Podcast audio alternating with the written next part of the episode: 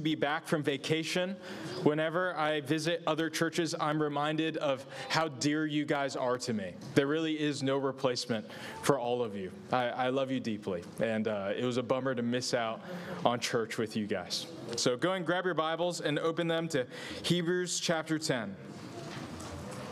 Hebrews chapter 10 going to be looking at verses 19 to 39 here. Hebrews chapter 10, verses 19 to 39. If this is the first time that you've used the Bible, there's a black book in the seat in front of you. You can go ahead and open that to page 1067. And the big numbers are the chapter numbers, and the little numbers are the verse numbers. So when I say uh, chapter 10, verse 19, I'm looking at that little number 19 on page 1067 going to be reading from verse 19 to 39. And says this Therefore, brothers and sisters, since we have boldness to enter the sanctuary through the blood of Jesus, he has inaugurated for us a new and living way through the curtain, that is, through his flesh. And since we have a great high priest over the house of God, let us draw near with a true heart and full assurance of faith, with our hearts sprinkled clean from an evil conscience and our bodies washed in pure water. Let us hold on to the confession of our hope without wavering, since he who promised is faithful. And let us consider one another in order to provoke love and good works not neglecting to gather together, as some are in the habit of doing, but encouraging each other, and all the more as you see the day approaching. For, if we deliberately go on sinning after receiving the knowledge of the truth, there no longer remains a sacrifice for sins, but a terrifying expectation of judgment and the fury of a fire about to consume the adversaries. Anyone who disregarded the law of Moses died without mercy based on the testimony of two or three witnesses. How much worse punishment do you think one will deserve who has trampled on the Son of God, who has regarded as profane the blood of the covenant by which he was sanctified, and who has insulted the Spirit of grace? For we know the one who has said, Vengeance belongs to me. I will repay. And again, the Lord will judge his people. It is a terrifying thing to fall into the hands of the living God. Remember the earlier days when, after you had been enlightened, you endured a hard struggle with sufferings. Sometimes you were publicly exposed to taunts and afflictions. And at other times, you were companions of those who were treated that way.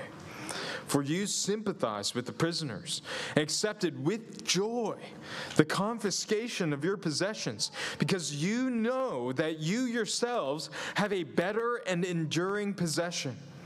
So don't throw away your confidence, which has a great reward. For you need endurance, so that after you have done God's will, you may receive what was promised. For yet in a very little while, the coming one will come and not delay. But my righteous one will live by faith. And if he draws back, I have no pleasure in him. But we are not those who draw back and are destroyed, but those who have faith and are saved. Let's pray. Lord, we don't want to draw back and be destroyed. We want to have faith in you, to press forward and lean into you. So we pray this morning that you would give us supernatural strength by your Spirit. Help us to understand your word, to cherish it, and to obey it. Pray this in Jesus' name. Amen. In the previous sermons on Judges, uh, the author has taken time to explain the idea of who Christ is, that he is our great high priest seated in the heavens, giving one sacrifice once for all time, completely covering us and forgiving us of all unrighteousness in him. And now, what, what he does from verse 19 onward for the rest of the book is that he pivots towards exhortations to us, to explain to us what a Christian life looks like. What a Christian life looks like. That if Christ is seated in the heavens, if he's sat down, at the right hand of, of the Father, if he has finished his, his priestly sacrifice for sins forever, then what does it look like for Christians in response of that reality to live their lives? What does a holy Christian life look like? That, that's what the author of Hebrews takes time to answer for us this morning. So, this is the main idea for us follow Jesus together. Follow Jesus together. There are three points for this sermon. Number one, commands. Number two, consequences. And number three, confidence. Confidence. So, commands, consequences, confidence. Some of you prefer commands, so I'll, I'll, give it to you this way. Number one, keep God's commands. Number two, remember the consequences of disobedience. And number three, keep your confidence. So, commands, consequences, confidence. Let's look at point number one, which is going to be the longest point in our sermon this morning commands. Read with me from verse 19. Therefore, brothers and sisters, since we have boldness to enter the sanctuary through the blood of Jesus, he has inaugurated for us a new and living way through the curtain, that is, through his flesh. Past few sermons on, on Hebrews, we've talked about how Jesus entered into the heavenly temple and presented himself as a, as a complete sacrifice. And because of Christ's work for us, we have boldness to enter into this heavenly temple, to enter into the Holy of Holies, the most intimate dwelling place of God. And how do we enter into this Holy of Holies according to verse 19? We enter through the blood of Jesus. And, and the author says that we're able to enter into this sanctuary, this, this holy place, through the curtain of Christ's flesh. In the Old Testament, only the highest ranking priest could, could enter in through the curtain once a year in order to make sacri- a sacrifice to obtain forgiveness of sins for the people of Israel. One time every year. That's what the entire beginning of chapter 10 was about. And if he didn't offer a sacrifice for himself in order to cleanse himself before entering into this Holy of Holies, he would be killed because he, as a sinner, couldn't stand before a holy God. But in Christ, we obtain entrance into this temple. And, and not just an earthly temple with a, with a fabric curtain, but a heavenly temple. And the entrance isn't a curtain made of fabric, but a curtain of flesh, of, of Christ's flesh.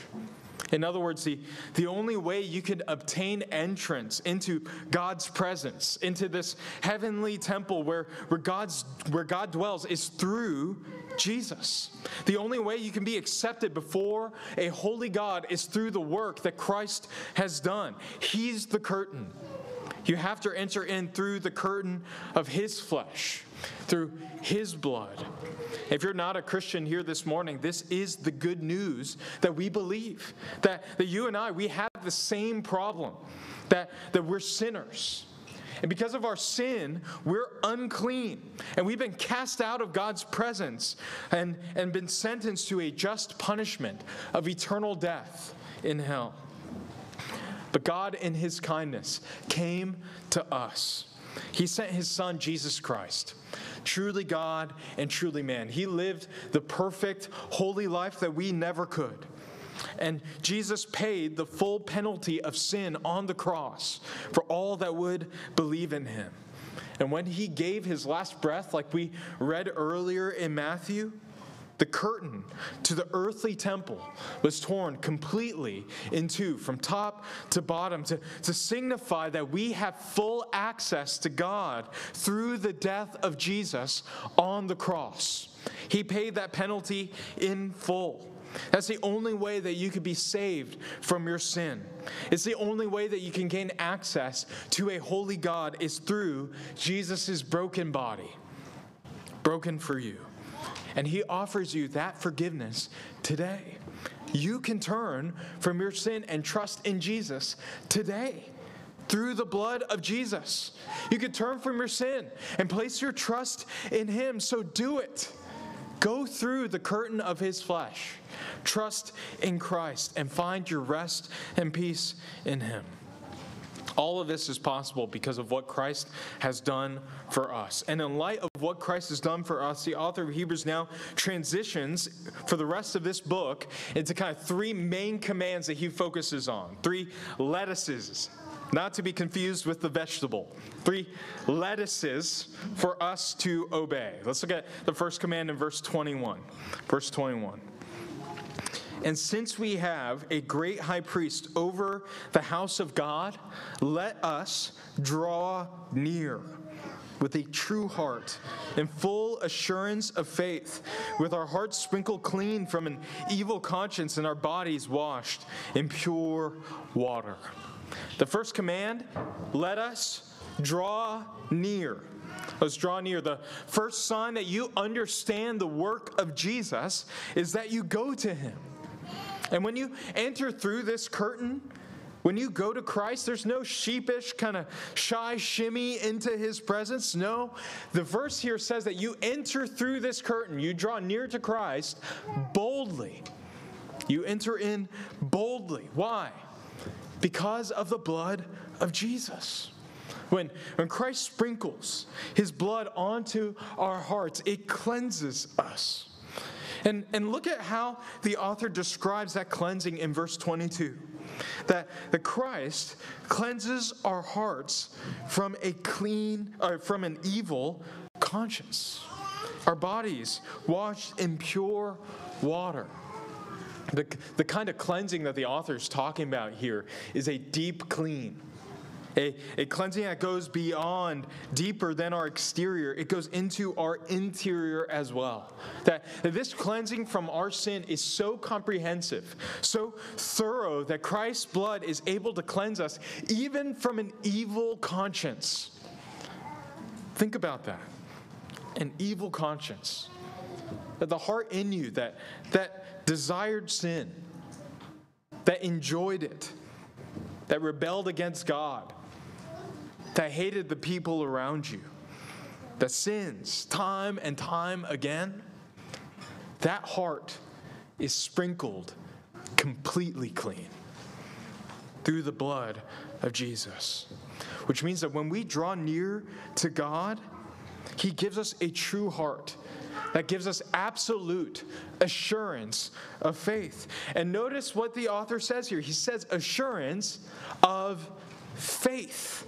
Of faith. This isn't assurance of works. This is not assurance because I successfully got through the week without cussing out my coworkers. This isn't assurance because I actually read the books that John gives out on Sunday evening. This is assurance of faith of trust. That, that we're so confident in what Christ has done for us, in, in His blood, that we can go to God today without a single ounce of doubt weighing us down. That Christ welcomes us in to his presence. There's no awkward glances with God across the room to see if he's mad at us for something. You can go to him. His blood covers us. The second command here is in verse 23. Verse 23, read with me. Let us hold on to the confession of our hope without wavering, since he who promised is faithful. Not only do we draw near to God, but we continue to hold on to the confession of our hope. That the Christian faith is not just a one time faith. A true Christian is a continuing Christian. A true Christian is a continuing Christian. And, and notice what we're supposed to hold on to the confession of our hope. In other words, the author here wants us to remember Jesus. Remember Jesus. We're to continue to hope in Jesus because Jesus is faithful. That's harder than it sounds, right? To hold on to hope. It's easy to feel hopeless. Trials grip our souls and, and drag us into the pit of misery. Sin continues its, its siren song trying to draw us away. And time continues to tick and erode at our strength and our confidence in the Lord. How do we hold on to the confession of our hope? We remember the reason for our hope. Remember the reason for our hope, not in what we do, not in what we bring, but in who Christ is. Look again at verse 23. Since he who promised is faithful. It doesn't say, hold on, since Christians will always perfectly believe all the time.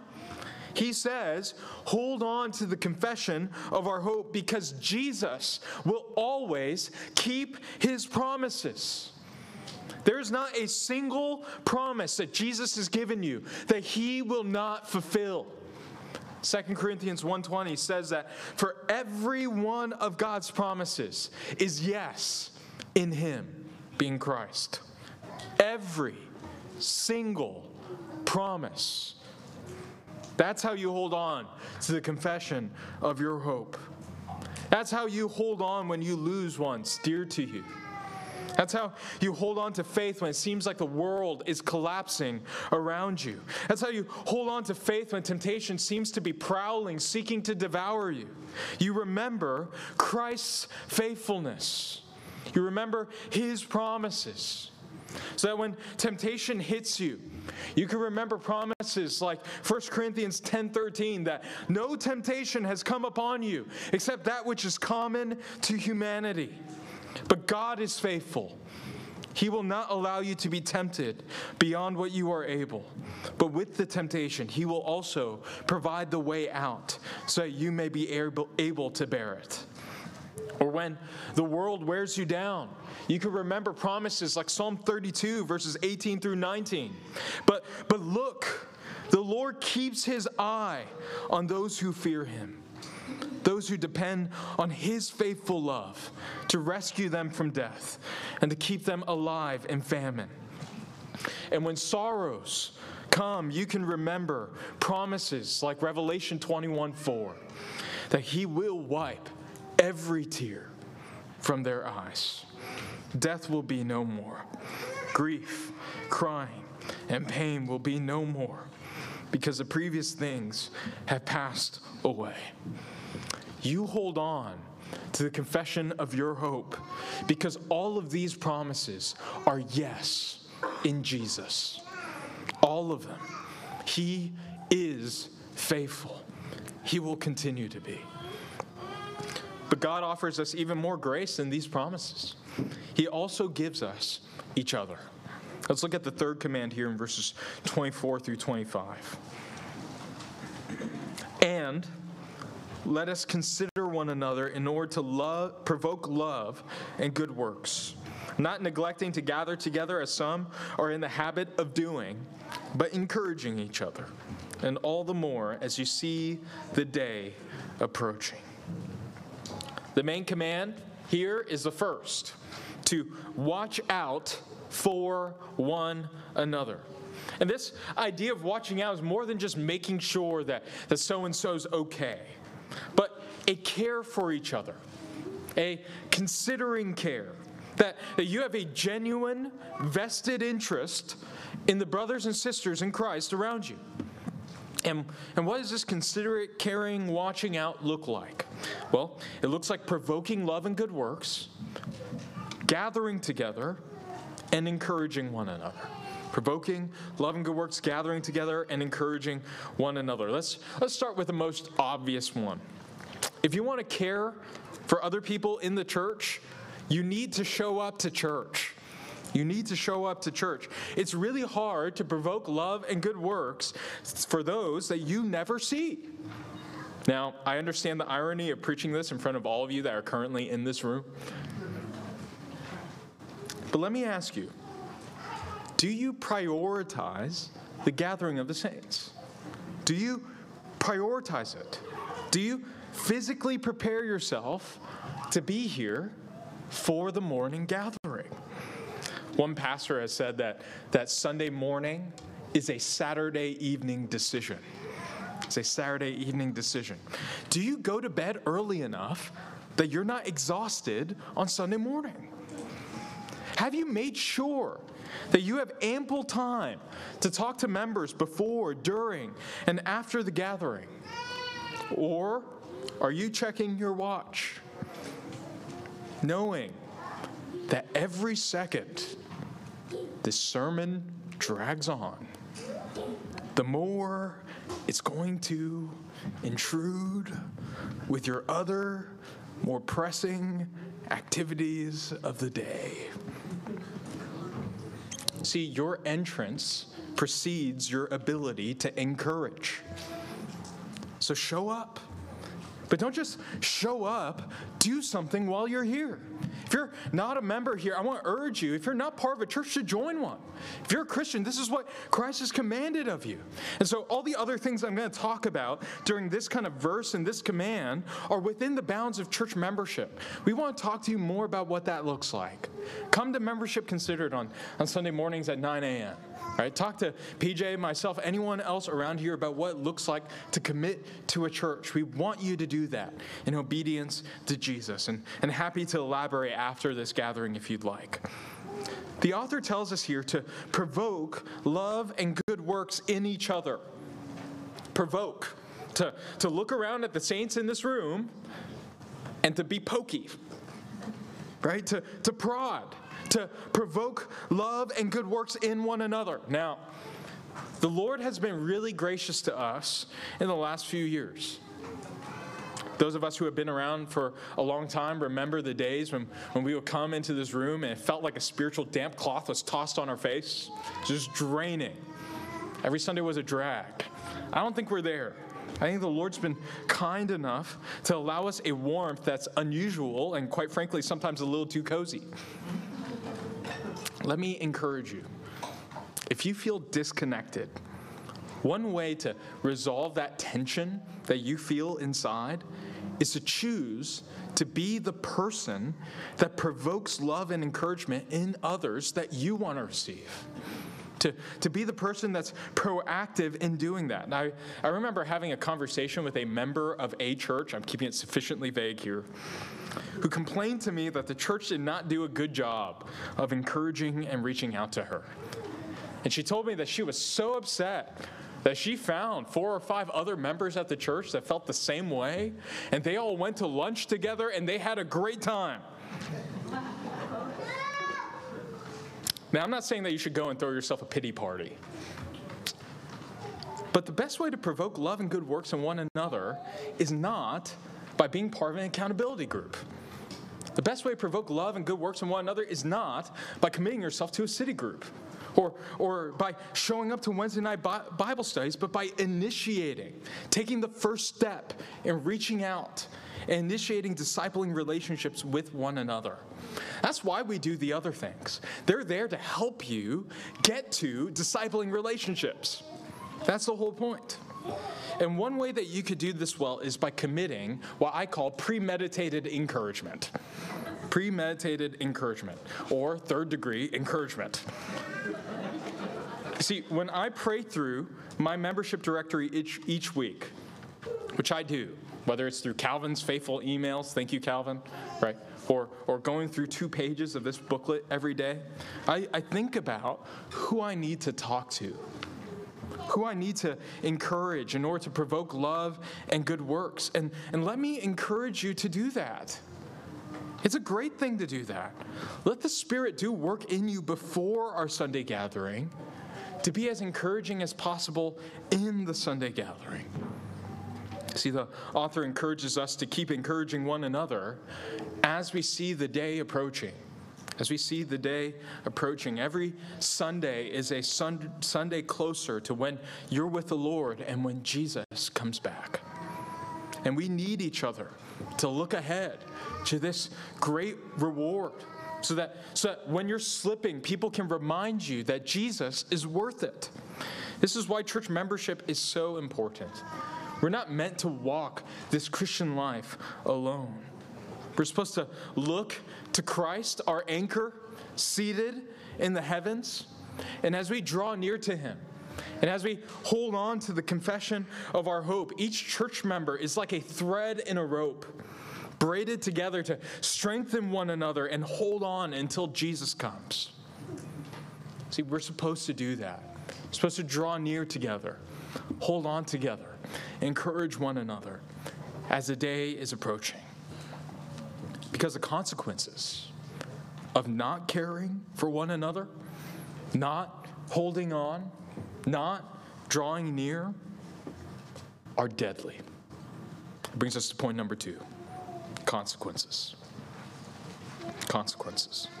Read with me from verse 26. For if we deliberately go on sinning after receiving the knowledge of the truth, there no longer remains a sacrifice for sins, but a terrifying expectation of judgment and the fury of a fire about to consume the adversaries. Sometimes you need a warning. The author takes time here to transition from the positive reasons to draw near, hold fast, care for others, to the negative consequences of our disobedience. If we go on sinning after receiving knowledge of the truth, if we continuously, intentionally go on sinning in an unrepentant state, even if we've received the truth, there is no longer a sacrifice for sins. That any grace that you may expect to, to cover your sins, completely gone. Instead, there's going to be an expectation of judgment and a fire that is going to consume the adversaries or the enemies of God. Because if you commit continuous, unrepentant sin, that's what you are. You're no friend of God, you're an enemy. And God is not stupid, He will not be mocked. He could see the hardness of our hearts, and He hates it. Let's look at why in verse 28. Anyone who disregarded the law of Moses died without mercy, based on the testimony of two or three witnesses. How much worse punishment do you think one will deserve who has trampled on the Son of God, who has regarded as profane the blood of the covenant by which he was sanctified, and who has insulted the Spirit of grace? For we know the one who has said, Vengeance belongs to me, I will repay. And again, the Lord will judge his people. It is a terrifying thing to fall into the hands of a living God. Here, the author of Hebrews completes the comparison between Israel in the wilderness with believers today. Not only is there a greater priesthood in a greater place, with a greater promise and a greater propitiation or sacrifice, but now there's a greater punishment as well. Greater punishment. With, with Moses, if anyone disobeyed the law, if two or three witnesses confirmed the sin, they were killed with, quote, no mercy. No mercy. In this case, the punishment who follow Je- for those who follow Jesus and then fall away is that much worse, more severe, more heavy, more wrathful. And it makes sense that the punishment would be worse. Because what falling away means for us is so much more vile, Let's, let's break down what verse 29 says about falling away, how it describes it. The first phrase that you see there in verse 29 is trampling on the Son of God. Christ is precious. We heard earlier in Hebrews 1 through 4 about how he is the righteous Son of God and Son of David. And when we sin, we, we take this truly God and truly man person King of kings and Lord of lords, seated high above, and we trample him beneath our feet, crushing his head with our heel, crushing his body with our hard heartedness. Second description regarding the blood of the covenant as profane. The blood of Christ is precious. It's, it's the blood of Jesus that, that sanctifies us, that, that cleanses us, gives us that, that deep clean without blemish before a holy God, enables us to be bold in approaching Him. And when we sin, what the author is saying here is that we treat that cleansing blood like it's sewage water, as profane, as dirty. Third description insulting the Spirit of grace. The Spirit is precious.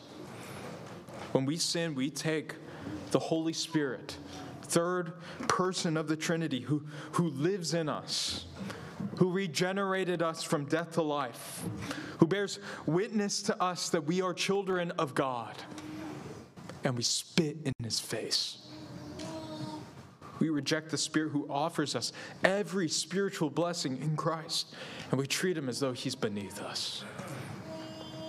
You see, the more precious Christ is to you, the more painful sin will be. The more precious Christ is to you, the more painful sin will be. If, if God is holy, majestic, infinitely gracious, and good to you, then sin will look hideous malevolent, infinitely detestable, and disgusting. Do you see the Lord as holy? Do you fear him? If you do, then sin will be disgusting to you. What makes sin significant isn't just the badness of your actions, but who your actions are against. It's because God is beautiful that sin is so ugly. And it's tarnishing that beauty that deserves the greatest condemnation. It's right for God to turn his hand against us sinners. That's precisely why we practice church discipline at this church. It's not because we think that we're better than those that are in continuous unrepentant sin. It's because we read warnings like this in verse 26 through 31, and it terrifies us. It should jolt you when you see people headed for the pit of hell. And it's loving for us to warn them in the most serious, tangible way possible that danger is coming for them. That we don't want them to experience this kind of wrath. That's why we do it, because we love them, because we want to warn them against this kind of falling away. What's the point of this warning? Why does the author of Hebrews give us this terrifying reminder of the expectations of judgment for our disobedience? He gives it to us to keep our eyes ahead to remind us of the seriousness of drawing near, holding on, and caring for each other. See, Harriet Tubman led slaves from the south to the north. And, and one thing that she always kept with her side was a, at her side was a pistol at all times. And one of the reasons why she would keep a pistol was because slaves would often get cold feet on the way through the journey. And they would reason and delude themselves into thinking that slavery back home was better than the difficulties in the road ahead or the risk of being found. And Harriet would point her pistol at them to remind them of what awaited them back home. that the shackles of slavery were no better than a bullet at the head. And as a result, she led many to the north through the Underground Railroad, and she did not lose a single passenger. Why does the author of Hebrews point the eternal flames of hell in our face to remind us the consequences of falling back? Don't be like the Israelites, tempted to go back to Egypt in slavery. Don't be like Lot's wife, who looked back at calamity and turned into a pillar of salt. Keep your eyes ahead. The author then turns from the terrors of falling away to remind us of how far we've come. Of how far we've come. That's point number three confidence. Confidence. Read with me from verses 32 to 35. Remember the earlier days when, after you've been enlightened, you endured a hard struggle with sufferings. Sometimes you were publicly exposed to taunts and afflictions, and at other times you were companions of those who were treated that way. For you sympathized with the prisoners and accepted with joy the confiscation of your possessions, because you know that you yourselves have a better and enduring possession. So don't throw away your confidence, which has a great reward. The author wants us to remember the trials we've experienced since coming to know Jesus.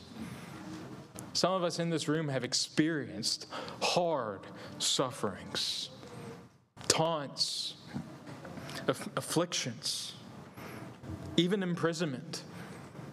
And we simultaneously endure these struggles and accept with joy the confiscating of our possessions. And the question is how do you do that? How can you lose everything you have with joy? How can you endure a hard struggle with suffering? Not by denying the difficulty of what's happening, but remembering the hardship. By, by remembering your confidence in the reward that is coming. That, that when you endure difficult trials, great sufferings, taunts, confiscations of your possessions, and you continue to hang on, that shows the confidence that you have in the reward to come. If you want to display the life of Christ to those around you, according to 2 Corinthians 4, is not by being awesome. It's not by doing excellent things, but by when the world batters you to the ground and you're still there, that your experience of the death of Christ displays the life of Christ to those around you. And that endurance, that joy, that confidence that you can take everything that I have, but Jesus will come. That, that you can taunt me, you can give me sufferings, you can pummel me to the dirt, and I will praise him still. That shows the value of what you believe in. So don't take that confidence and throw it away. Keep going. Because when you keep your eyes on that prize, you will receive the reward to come. Verse 36 For you need endurance, so that after you have done God's will, you may receive what was promised. For yet, in a very little while, the coming one will come and not delay. But my righteous one will live by faith. And if he draws back, I have no pleasure in him. But we are not those who draw back and are destroyed, but those who have faith and are saved. Why do we need endurance? Because we need to do God's will in order to receive what was promised. What, what verses 37 through 39 do is almost summarize the entirety of this chapter. that Jesus has done everything and he will come back. That's a guarantee. You can cash that check knowing that it won't bounce and that he will come and he will not delay. Jesus will come and he will not come a second too soon or a second too late. His timing is perfect. And what do we do in response to that? We live by faith. That's what we do. We live by faith, not by sight. We draw near to Christ. We hold on to the confession of our hope. We consider one another and encourage each other, trusting that everything that we do will be worth it. Because we're not those who draw back and are destroyed. We're not those who doubt God's promises and end up falling away. We press forward with faith, and we will be saved. So many of you here this morning are pressing forward, not knowing what tomorrow will bring. Keep pressing. Look at the prize ahead and look at Christ who's gone before you. Jesus went to the depths of the grave and emerged victorious. And if we press forward in faith together, we'll join him. Let us arise and go to Jesus. He will embrace us in his arms. Because in the arms of our dear Savior, oh, there are 10,000 charms. Let's pray.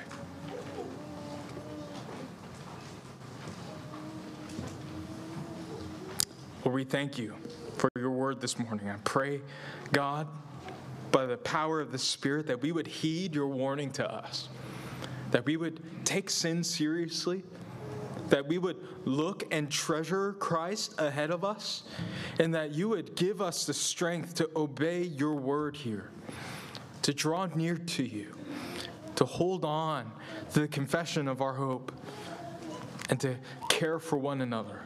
We can only do this by your strength. Pray that you would help us. In Jesus' name, amen.